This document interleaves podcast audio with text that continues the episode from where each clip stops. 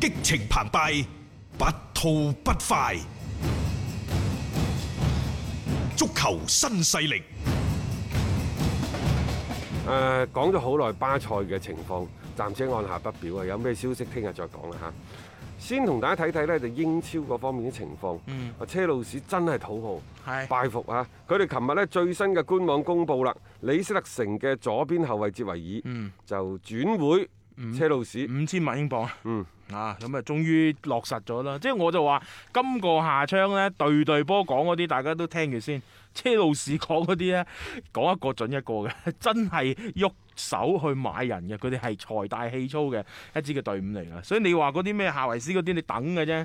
啊嚟緊應該好快咧，就會有相應嘅消息出並且嚟。根據好多間嘅消息源最後證實呢，就車路士對於利華古信嘅中場夏維斯嘅轉會嘅交易呢，嗯已經係最後階段，嗯，百分之九十八㗎啦。係只待最後嘅官宣。唉 太犀利有錢，真有錢。因為之前已經迪姆華拿啊呢一個嘅誒誒薛耶治啊過咗嚟㗎啦，一捷維爾又過埋嚟。佢關鍵係首先球員同俱樂部係傾掂咗嘅，嗯八百萬歐元再加獎金。嗯咁然之後呢，就喺即係隨住你效力嘅時間越長，佢人工就十級而上。係去到第四、第五年呢，嗰、個周薪可以去到三十一萬嗯。英鎊，即好係犀利啊階梯上漲階梯上漲㗎。啊！嚇、係好啦，咁然之後呢，最關鍵嘅轉會費呢度呢，你話股信咬死一個億，嗯低於一個億唔傾。嗯而家車路士話八千萬加兩千萬浮動，啊，譬如話攞到英超冠係軍，啊加，一千萬，啊或者歐冠冠軍，即係射入十五個波， 啊嗯加五百萬，加冠冠軍加五百萬，即係你即係做生意離開一個億，人哋還八千萬冇。錯啊，啊打個八折喺今時今日呢個疫情當下，其實都正路嘅。好豪爽㗎啦更何況，更何況即係你仲有兩千萬嘅，浮動浮動啊條嘛，款有機會攞到啊喺嘛，度你參考古天奴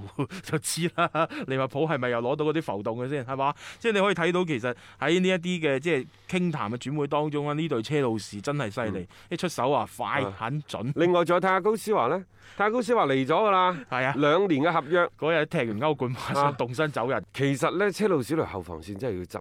泰高斯華、哲維爾嚟咗之後呢，唔知會唔會係俾到嗰條都算千瘡百孔嘅嗯車路士嘅後防線呢，帶嚟一啲可以比較穩定嘅發揮呢？因為你而家靠咩基斯頓神啊、呂祖迪加啊、馬咁咩托摩里啊嗰啲，唉，真係嘥氣啦。已經試過係唔得㗎啦，即係呢班人啊，老實講句啊，所以加翻個塔高斯華喺度，帶嚟經驗，有哲維爾亦都有邊路突襲嘅能力，誒、可以俾到林柏地有幾多嘅一啲想像空間。我而家唯一擔心嘅就係突然間嚟咗咁多兵，阿林伯真係冇唔好得掂啫，即係呢個係我擔心嘅嘢。但係各位要留意下，泰高斯華係未官宣嘅。係嗯係㗎，佢只不過人呢就都差唔多啦，係即係準備要加盟㗎啦。呢呢、個星期其實呢單嘢係都傳得係幾幾到肉㗎啦。但係咁喎，話有好多名車路士嘅球員度假翻嚟參加集訓嘅時候呢，嗯就做檢測嘅時候，好多都係啊，呈陽性啊，呈陽性反應喎，即新係而冠家檢真測。係唔好放鬆啊！真係唔好放鬆， 仲係一個即係即係一個防疫嘅一個關鍵期，因為如果按照一啲嘅即係媒體報道咧，當中去包括包括咩美神莫特等等嘅一啲都較主力嘅球員嚟㗎嚇，即係你去度假 OK，而且佢哋又係去希臘喎、又係去呢個國家去度假，嗯似乎英超嘅球員冇咩嘢，真係唔好去希臘係嚇。 另外呢，就我聯有兩個新聞一喜一憂。第一，軒達臣，嗯，軒達臣即係迪恩軒達臣係就續約曼聯，就周薪係十二萬英嗯鎊，簽咗一份五加一嘅六年嘅合約。並且呢，新賽季佢就唔翻謝菲聯啦，係。留低喺曼聯效力。 即係呢個，如果按照佢之前所講嘅，我唔接受打替替補嘅。咁你迪基亞同迪恩軒達臣之間嘅嗰個處理要點做先？蘇斯克查嚇係咪應該要俾翻一啲嗯啊咁更加明確嘅信息大家呢？嚇？咁啊，另外呢，就馬古尼喺希臘度假期間發生嘅一系列嘅鬥毆、襲警、行賄等等嘅罪名成立，嗯啊就話呢，就好快就會判嗯廿一個月零十日嘅監禁。嗯但係由於馬古尼係初犯，所以呢就緩期執行，即係俾錢就可以走人。係嗯呢個係即係之前講過，佢會係俾錢可以解決到嘅。但係因為呢一個嘅誒情況呢，都嚴重影響咗馬古尼自身嘅一個形象啦。聽講英格蘭國家隊嗰邊已經係即係將佢啦係排除出呢個大名單㗎係啦。啊但就話點解會係咁火爆呢？係因為馬古尼嘅妹妹嗯，就俾你俾人吉傷咗，啊俾人吉傷咗，係咁所以呢，就馬古尼呢，就即係憤怒然出手啊憤怒啊，係所以佢都話咧，佢要上訴嗯啊，已經咧就係指示佢嘅法律團隊立即知會法庭，啊嗯提請上訴啊等等。對呢件事嘅清白嘅程度，佢話我包括我家人、朋友等等，都係非常之清晰。佢話我哋先至係受害者，嗯而受害者一方嘅律師就話咧，等住你馬古尼嚟道歉。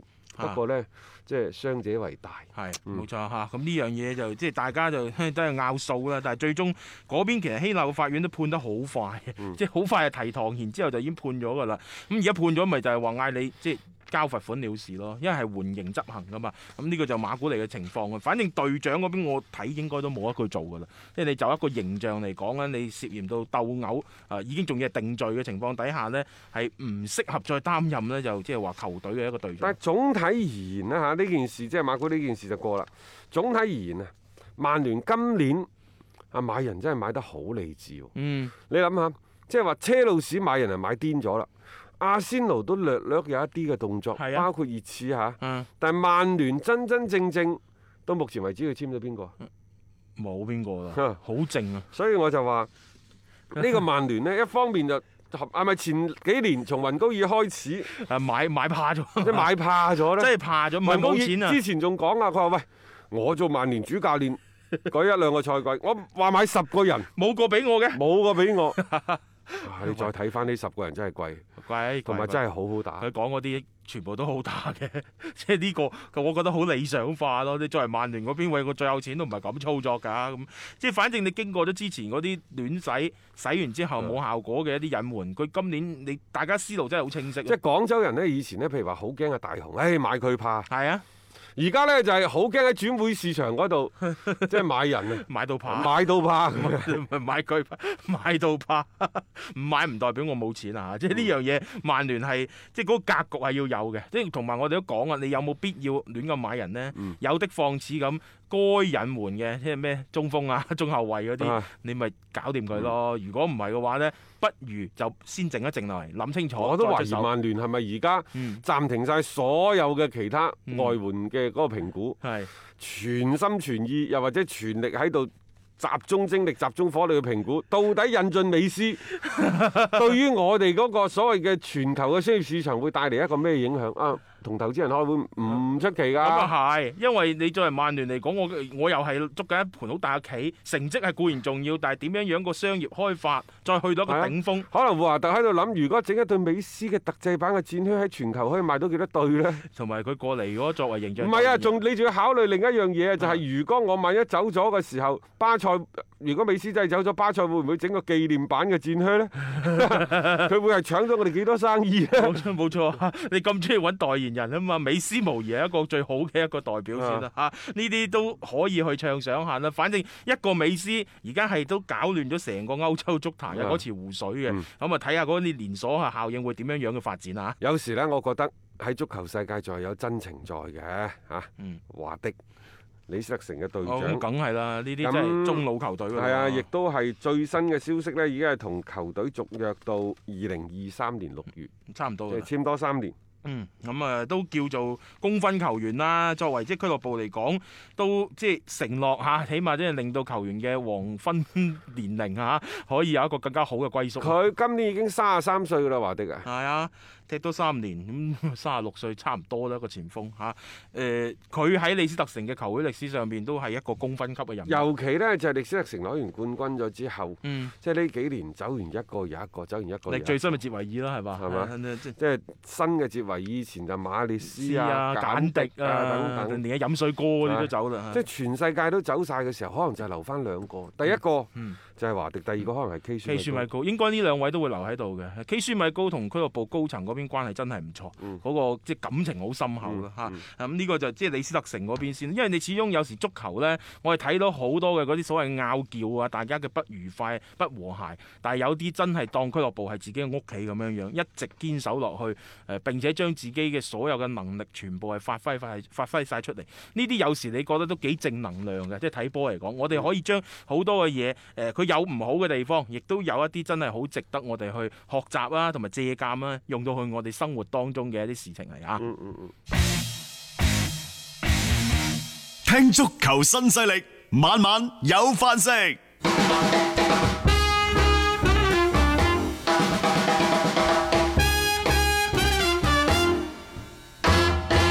節目嘅最後呢，我哋將個話題放翻喺本土嘅聯賽嗰度。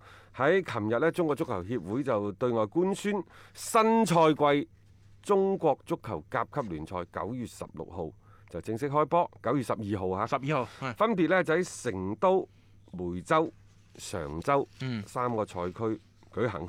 啊，呢個咪同之前流出嚟嘅消息就係都吻合啦，啊就係佢日期有啲唔同。成都賽區呢，就成都興城人居、北京人和、內蒙古中優、北京北體大。誒呢隊啊太子仔嚟㗎，個個都唔想同佢同一個組嘅。嗯泰州遠大、蘇州東。嗯 B 組係梅州客家、貴州恒豐、浙江綠城、陝西大秦之水、遼寧瀋陽城市、江西聯盛。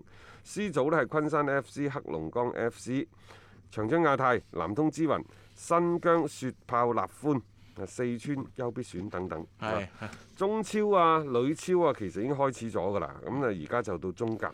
中甲抗咗軍啊，今年亦啊，都係標誌住咧喺疫情防控常態化之下呢就係、中國職業足球體系咧得以較為全面嘅恢復係好事嚟嘅。好事嚟啊嘅，因為呢個亦都好多朋友等咗好耐，因為琴日我見到好多嘅 我哋啲啲朋友們喺朋友圈咧晒一啲即係特別係梅州客家嘅嗰啲球衣啊之類嗰啲啦，你可以睇到大家即係對於呢一個新嘅賽季中甲聯賽嘅開幕啊，都係好期盼嘅。啊！今年大家要留意喎，啱啱我哋所講嘅十八隊球隊當中係咪好多好唔熟悉呢？冇錯，係啊，因為今年嘅升班馬有好多㗎。嗯七隊，七隊，係啊，可能大家最熟悉嘅呢就係即係貴州人和啦，然之後就貴州恒豐啊，係啊啊啊長春亞泰、浙江綠城啊等等。嗯。啊，即係可能佢哋嘅衝超嘅願望並唔係太強嘅啫。咁啊、嗯嗯嗯相反咩成都、興城、蘇州東吳、遼寧瀋陽城市等等，即係可能佢哋仲想衝添。係啊，即係即係各自嘅嗰個訴求唔同啊嘛。佢哋今年係一點五個名額嚇，嗯定咗㗎啦。之前話其實有啲誒、呃宗教球隊咧就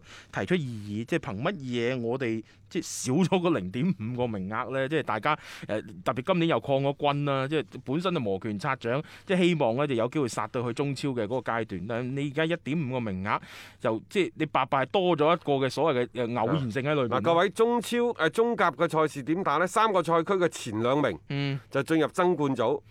後四名呢就進入保級組，嗯啊但係呢，升級嘅名額呢就只係得一點五個，係係啊亦就話中甲冠軍直接升級，中甲嘅亞軍呢咪同就要同中嗯中超超倒數第二去爭。係啦，咁啊呢個就大家都即係了解翻呢個賽制先啦嚇。咁九月十二號即係同英超嗰一日咧，但係可能要打到去十二月誒中下旬。要啊，要啊！你咁多球隊涉及嘅場次亦都多啊嘛，咁啊、到時大家亦都可以關注下啦，就係、我哋嘅中甲嘅聯賽啦。好好，咁啊今日節目時間先到呢度啦，咁聽日啦繼續六點鐘有足球新勢力約定各位。